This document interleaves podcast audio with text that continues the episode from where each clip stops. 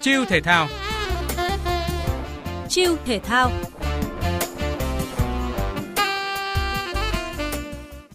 Hải Yến xin chào các bạn đang nghe podcast Chiêu thể thao số ra tuần này. Bạn thân mến, Đại hội thể thao châu Á ASEAN 19, nơi diễn ra những cuộc đua tranh quyết liệt, vừa kết thúc tại Hàng Châu, Trung Quốc. Bên cạnh ấn tượng về những tấm huy chương danh giá, những thành tích kỷ lục luôn là những câu chuyện truyền cảm hứng vô cùng đặc biệt. Bạn có tin một vận động viên gần 50 tuổi vẫn tranh tài ở đấu trường đỉnh cao với các đồng nghiệp kém tuổi con trai mình? Và bạn có biết một vận động viên đã phải chiến đấu với căn bệnh ung thư để tiếp tục đam mê thể thao? Và chiêu thể thao tuần này sẽ kể cho các bạn những câu chuyện đặc biệt đó.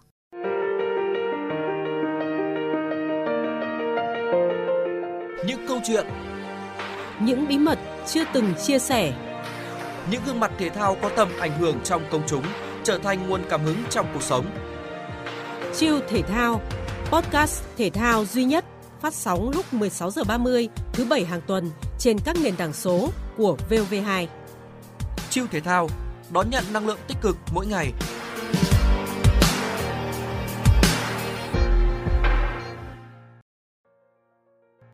Như chúng ta đã biết, thể dục dụng cụ là môn mà tuổi đời của vận động viên rất ngắn. Bộ kỹ năng và các yếu tố đặc trưng của môn thể thao đòi hỏi sức mạnh và sự dẻo dai này gần như mặc định là các vận động viên sẽ dừng thi đấu ở độ tuổi đôi mươi.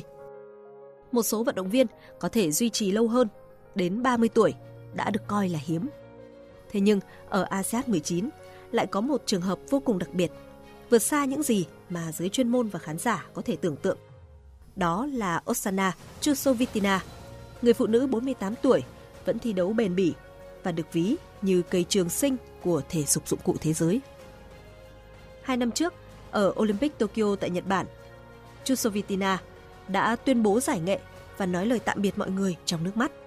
Bà gọi phần thi của mình là vũ điệu cuối cùng của thiên Nga.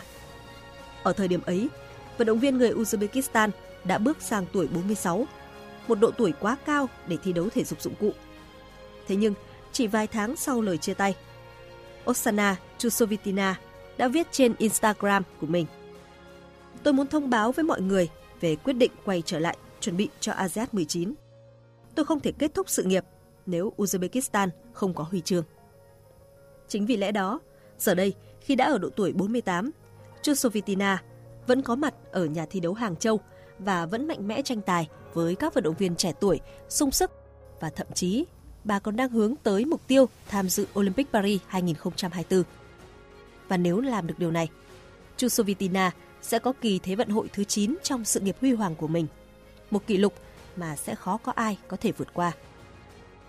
Tờ Guardian của Anh từng nói về Osana Chusovitina như thế này.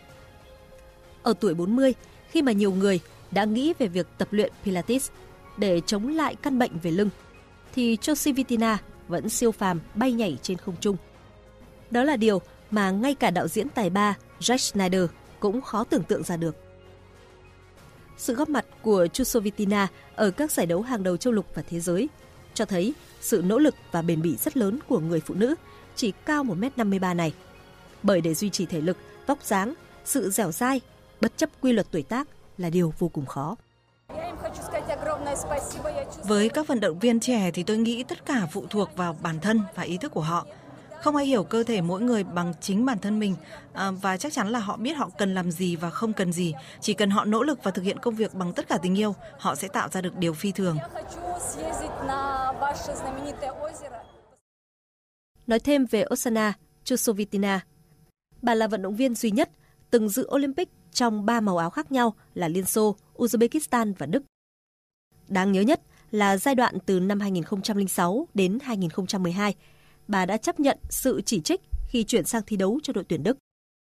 Khi đó thì cậu con trai 3 tuổi được chuẩn đoán là mắc bệnh ung thư bạch cầu và các lãnh đạo thể thao Đức đã hứa là hỗ trợ tài chính để chữa trị cho con trai của bà.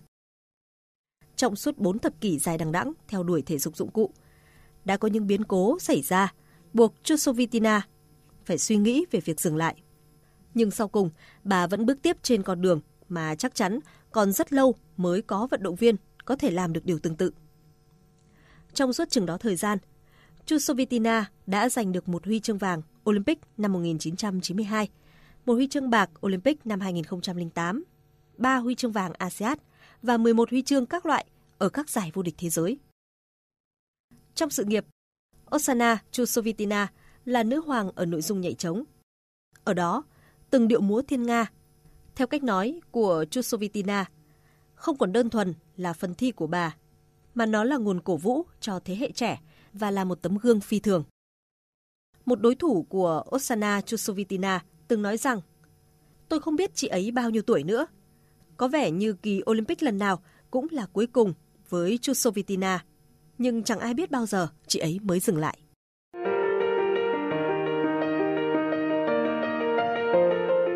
Những câu chuyện những bí mật chưa từng chia sẻ Những gương mặt thể thao có tầm ảnh hưởng trong công chúng trở thành nguồn cảm hứng trong cuộc sống. Chiêu thể thao, podcast thể thao duy nhất phát sóng lúc 16 giờ 30 thứ bảy hàng tuần trên các nền tảng số của VOV2. Chiêu thể thao đón nhận năng lượng tích cực mỗi ngày.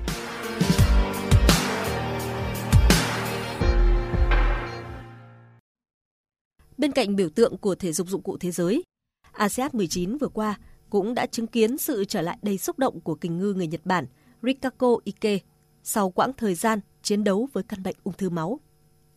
Trong ngày diễn ra chung kết nội dung 100m bơi bướm ở ASEAN 19, nữ vận động viên Zhang Yufei của chủ nhà Trung Quốc đã thi đấu ấn tượng để giành được tấm huy chương vàng với thành tích 55 giây 86, phá luôn kỷ lục của đại hội.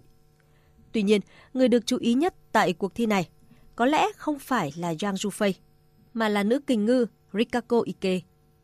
Dù chỉ giành được vị trí thứ 5, nhưng kình ngư Nhật Bản vẫn nhận được những tràng vỗ tay không ngớt từ các khán giả. Và cũng chính Yang Yufei đã phải rơi nước mắt khi chứng kiến nghị lực phi thường từ đối thủ của mình. Tài năng của Ike đã được tất cả thừa nhận ở kỳ ASEAN trước. Còn năm nay, việc Ike có mặt ở đây là một phép màu. Cô ấy truyền cảm hứng cho tất cả chúng ta. Rikako Ike là một trong những tài năng sáng giá nhất trong lịch sử bơi lội của Nhật Bản. Năm 2016, khi mới 16 tuổi, cô đã tham gia tranh tài ở 7 nội dung khác nhau tại Olympic, bao gồm 4 nội dung cá nhân và 3 nội dung đồng đội. Đến ASEAN 18 vào tháng 8 năm 2018, cô tỏa sáng rực rỡ khi giành được 6 huy chương vàng, 2 huy chương bạc. Ike sau đó cũng trở thành nữ vận động viên đầu tiên giành được danh hiệu vận động viên xuất sắc nhất của Á vận hội.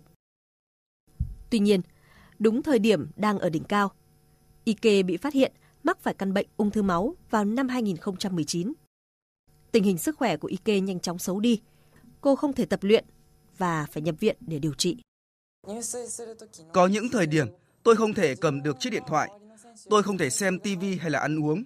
Ngay cả ánh sáng mặt trời cũng khiến tôi cảm thấy không thoải mái. Mọi thứ khó khăn hơn tôi tưởng tượng rất là nhiều. Những tưởng Ike sẽ gục ngã. Nhưng không.